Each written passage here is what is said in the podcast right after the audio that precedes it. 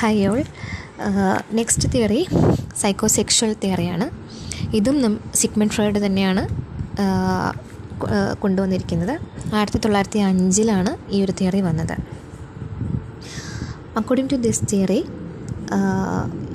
ഈ ഒരു sexual energy അല്ലെങ്കിൽ ലൊക്കേഷൻ ഓഫ് ലിബിഡോ അല്ലെങ്കിൽ ഇറോജിനസ് സോൺ ഇത് എവിടെയാണ് എന്ന ഒരു ബേസിൽ അഞ്ച് തരത്തിലുള്ള സ്റ്റേജസ് ആണ് ഒരു വ്യക്തിയുടെ ജീവിതത്തിൽ ഉണ്ടാവുന്നത്. അതായത് ആ ഒരു എന്നാണ് അദ്ദേഹം കണ്ടുപിടിച്ചിട്ടുള്ളത്. അപ്പോൾ ഈ ഒരു തിയറിയുടെ ഇമ്പോർട്ടൻസ് എന്താണെന്ന് വെച്ച് കഴിഞ്ഞാൽ this gives emphasis on early childhood experiences in the development of personality and as an influence on later behaviour അതായത് ഒരു വ്യക്തിയുടെ വളർച്ചയുടെയോ വികാസത്തിലെയോ ഘട്ടങ്ങളിൽ ആ വ്യക്തിയുടെ ഒരു പേഴ്സണാലിറ്റി ഡെവലപ്മെന്റിലും പിന്നീടുള്ള സ്വഭാവ രൂപവൽക്കരണത്തിലും അവരുടെ ആ ഒരു വ്യക്തിയുടെ ഏർലി ചൈൽഡ്ഹുഡ് എക്സ്പീരിയൻസ് വളരെയധികം വലിയൊരു സ്ഥാനം വഹിക്കുന്നു എന്നാണ് ഈ ഒരു തിയറിയുടെ അഡ്വാന്റേജ് അല്ലെങ്കിൽ ഇമ്പോർട്ടൻസ് സത്യം പറഞ്ഞാൽ പിന്നെ ഇനി ഏതൊക്കെ സ്റ്റേജസ് ആണെന്ന് നമുക്ക് നോക്കാം. അദ്ദേഹത്തിന്റെ സിഗ്മട്രോണിന്റെ തിയറി പ്രകാരം അഞ്ച് സ്റ്റേജിട്ടാണ് തിരിച്ചിട്ടുള്ളത്. ഒന്ന് ഓറൽ സ്റ്റേജ് രണ്ട് ഏനൽ സ്റ്റേജ് മൂന്ന് ഫാലിക് സ്റ്റേജ് നാല് ലേറ്റൻസി സ്റ്റേജ് ആൻഡ് അഞ്ച് ജനൈറ്റൽ സ്റ്റേജ്. ഇനി ഓരോരോ സ്റ്റേജ് എങ്ങനെയാണെന്ന് നോക്കാം നമുക്ക്. ഒന്ന് ഓറൽ സ്റ്റേജ്. ഓറൽ സ്റ്റേജ് കാണപ്പെടുന്നത് സീറോ ടു വൺ ഇയറിലാണ് ഒരു ഇതിൽ ലൊക്കേഷൻ ഓഫ് ലിബിഡോ മൗത്താണ് അതായത് ഒരു കുഞ്ഞ് പ്ലഷർ അനുഭവപ്പെടുന്നത് അതിന് സക്ക് ചെയ്യുന്നതിലൂടെ അല്ലെങ്കിൽ സ്വാലോ ചെയ്യുന്നതിലൂടെയാണ്. അതായത് അമ്മയുടെ പാൽ കുടിക്കുമ്പോൾ അല്ലെങ്കിൽ കയ്യിൽ കിട്ടുന്ന സാധനങ്ങളെടുത്ത് വായിൽ വെക്കുമ്പോഴാണ് അവർക്ക് സന്തോഷം അനുഭവപ്പെടുന്നത്. അതായത് they the child derive pleasure from oral activities including sucking and tasting they like to put the things in their mouth ഇതിലുണ്ടാകുന്ന ഒരു സൈക്കോളജിക്കൽ ചലഞ്ച് എന്ന് വെച്ച് കഴിഞ്ഞാൽ നമ്മുടെ ഒരു ബോണ്ടിങ് ബോണ്ടിങ് അതായത് it will affect the bonding and weaning off അതായത് ഇപ്പോൾ അതിലെ ഒരു റെപ്രസെന്റേഷൻ എന്താണെന്ന് വെച്ച് കഴിഞ്ഞാൽ ഒരു എക്സ്റ്റേണൽ അതോറിറ്റി ആയിട്ടുള്ള റെപ്രസെന്റേഷൻ എന്ന് വെച്ചാൽ ഇത് മദർ ഫിഗറിനെയാണ് അവിടെ കാണുന്നത്. അതായത് ഈ ഒരു സമയത്ത് വരുന്ന ഫിക്സേഷൻ മൂലം അതായത് ഫോഴ്സ്ഫുള്ളായിട്ട് ഫീഡ് ചെയ്യാമെന്ന് വെച്ച് കഴിഞ്ഞു. അപ്പോൾ അങ്ങനെ നമ്മൾ നിർബന്ധിച്ച് ഇതൊക്കെ ചെയ്യുമ്പോഴത്തേനും അതൊരു അണ്ടർഫെഡ് ആണെന്നുണ്ടെങ്കിൽ ആ കുട്ടിക്ക് ഭയങ്കര ഡിപ്പെൻഡൻസി ആയി മാറും. അതായത് ഒരു മറ്റൊരാളോട് ഭയങ്കര ഡിപ്പെൻഡൻസി ഉണ്ടാകുകയോ അല്ലെങ്കിൽ ഭയങ്കരമായിട്ട് അമിതമായിട്ട് ഒരു വ്യക്തിയെ തന്നെ ട്രസ്റ്റ് ചെയ്ത് അങ്ങനെയുള്ള ഇഷ്യൂസൊക്കെ ഉണ്ടാകുന്നത് പക്ഷെ ഒരു അഗ്രസീവായിട്ടുള്ളൊരു രീതിയിലാണ് കൺസിഡർ ചെയ്യുന്നതെങ്കിൽ ആ കുട്ടിക്ക് പിന്നീട് ഒരു അഗ്രസീവായിട്ടുള്ള ഒരു അല്ലെങ്കിൽ ഡോമിനേറ്റിംഗ് ആയിട്ടുള്ള ക്യാരക്ടർ വരികയും ചെയ്യും. ഇതിലെ ഫിക്സേഷൻ മൂലം ഉണ്ടാവുന്ന പിന്നീട് ഉണ്ടാകുന്ന ഒരു പ്രശ്നമാണ് എന്താ പറയുക ഏർലി ബീനിങ് ഒക്കെ ചെയ്തു കഴിഞ്ഞാൽ ഉണ്ടാകുന്ന പ്രശ്നമാണ് സ്മോക്കിംഗ് അതായത് സിഗരറ്റ് സ്മോക്കിങ്ങും അങ്ങനെയുള്ള കാര്യങ്ങളെല്ലാം ഉണ്ടാവും. ഫിക്സേഷൻ ഏർലി ഫിക്സേഷൻ വന്നു കഴിഞ്ഞാൽ ഈ ഒരു ഏജിലുണ്ടാകുന്ന ഫിക്സേഷൻ മൂലം. ദെൻ രണ്ടാമത്തെ സ്റ്റേജ് എന്ന് പറയുന്ന ആനൽ സ്റ്റേജാണ് ആനൽ സ്റ്റേജ് രണ്ട് മുതൽ മൂന്ന് വയസ്സ് വരെയാണ് കാണപ്പെടുന്നത്. അതായത് ഈ ഒരു സമയത്താണ് നമ്മൾ പോട്ടി ട്രെയിനിങ് സ്റ്റാർട്ട് ചെയ്യുന്നത്. ഈ ഒരു ടൈമിൽ സെക്ഷൽ എനർജി കേന്ദ്രീകരിച്ചിരിക്കുന്നത് ഏനസിലാണ് അപ്പോൾ ഇവിടെ കുഞ്ഞിന് വയറ്റിൽ നിന്ന് പോകുന്നത് ഒന്നില്ലെങ്കിൽ വിത്ത് ഹോൾഡ് ചെയ്യാൻ പറ്റും പഠിക്കും അല്ലെങ്കിൽ ഇങ്ങനെ എക്സ്പെൽ ചെയ്തുകൊണ്ടേയിരിക്കും. അപ്പം നമ്മൾ ടോയ്ലറ്റ് ട്രെയിനിങ് പ്രോപ്പറായിട്ട് ഈ ഒരു സമയത്ത് കൊടുത്തു കഴിഞ്ഞാൽ ഒരു ഇഷ്യൂസ് ഒന്നും ഉണ്ടാവില്ല. പക്ഷെ നമ്മൾ വളരെ ഹാർഷായിട്ടാണ് കുട്ടിയെ കൈകാര്യം ചെയ്യുന്നതെന്നുണ്ടെങ്കിൽ ഒരു ഏനൽ റിട്ടൻഷനോ അല്ലെങ്കിൽ ഐ മീൻ എന്താ പറയുക ഒരു ടൈഡിനെസ് അല്ലെങ്കിൽ ഓബ്സസീവ്നെസ് എപ്പോഴും വൃത്തിയാക്കി അങ്ങനെയുള്ള സ്റ്റബേൺ ആയിട്ടുള്ള അല്ലെങ്കിൽ മീൻ ആയിട്ടുള്ള ആ ഒരു നേച്ചേഴ്സ് ഒക്കെ ഉണ്ടാവാനുള്ള സാധ്യതയുണ്ട്. പക്ഷെ നമ്മൾ കുറച്ച് റിലാക്സ് ആയിട്ടാണ് നിൽക്കുന്നതെങ്കിലുള്ള ഒരു അൺടൈഡ്നെസ് അല്ലെങ്കിൽ ജനറോസിറ്റി അങ്ങനെയുള്ള ഇഷ്യൂസൊക്കെയാണ് അവിടെ പിന്നീട് ഉണ്ടാവുന്ന ഉണ്ടാവാനുള്ള കാര്യങ്ങൾ. അപ്പം ഇവിടെ ബിഹേവിയർ ഫോക്കസ് ബോവൽ മൂവ്മെന്റ്സിൽ തന്നെയാണ്. അതായത് ഇവിടെ കുട്ടി ഒരു എന്താ പറയുന്നത് ഒരു കൺട്രോൾ ഈ പറയുന്ന പ്രഷർ സോണിൽ അല്ല പ്രഷർ സോണിന്റെ എന്താ പറയുന്നത് കൺട്രോളും കാര്യങ്ങളും എങ്ങനെയാണെന്നുള്ള ഒരു ഇതാണ് കൂടുതൽ അറിയുന്നത്. അതായത് ഈ പറയുന്ന വയറ്റിൽ നിന്ന് പോകുന്നത് പിടിച്ചു വെക്കാനുള്ള ഒരു കപ്പാസിറ്റിയും അതുമെല്ലാം ഈ ഒരു ടൈമിലാണ് വരുന്നത്.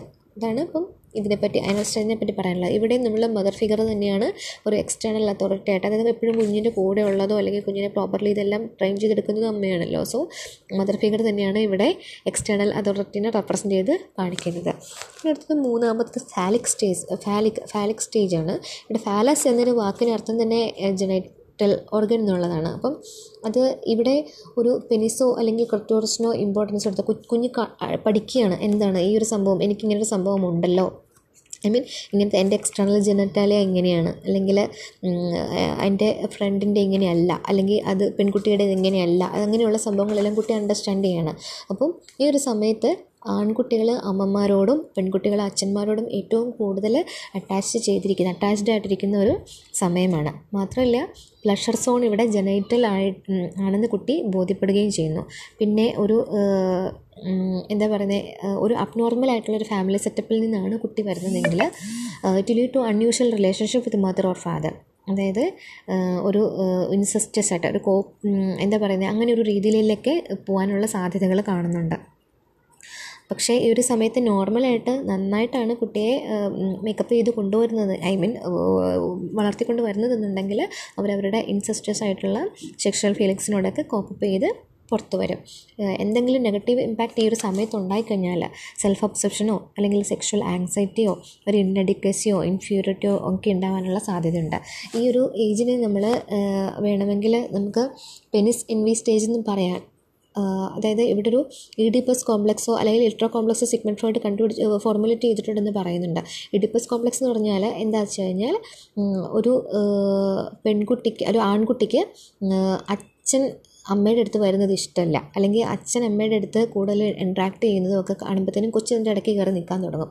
അതായത് അമ്മ എന്റെയാണ് എന്നൊരു തോന്നൽ അല്ലെ അമ്മ ഇവിടെയും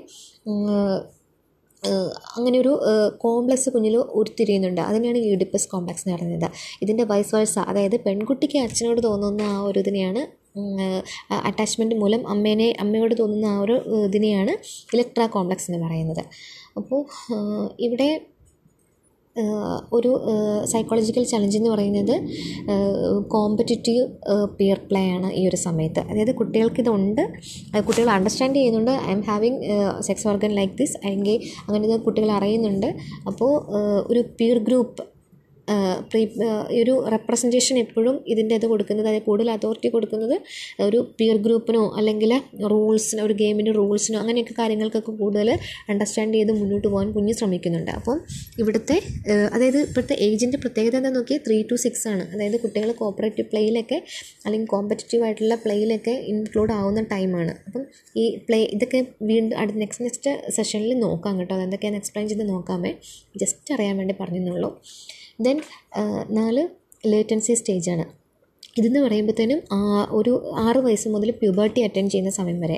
അതായത് ഇവിടെ ഈ റോജിനസ് സോൺ അല്ലെങ്കിൽ ലൊക്കേഷൻ ഓഫ് ലിബിഡോ എന്ന് പറയുന്നത് എപ്പോഴും ലേറ്റന്റ് ആയിട്ടാണ് ഇരിക്കുന്നത്. അതായത് ഡോർമെന്റ് സ്റ്റേജിലാണ് ഇരിക്കുന്നത്.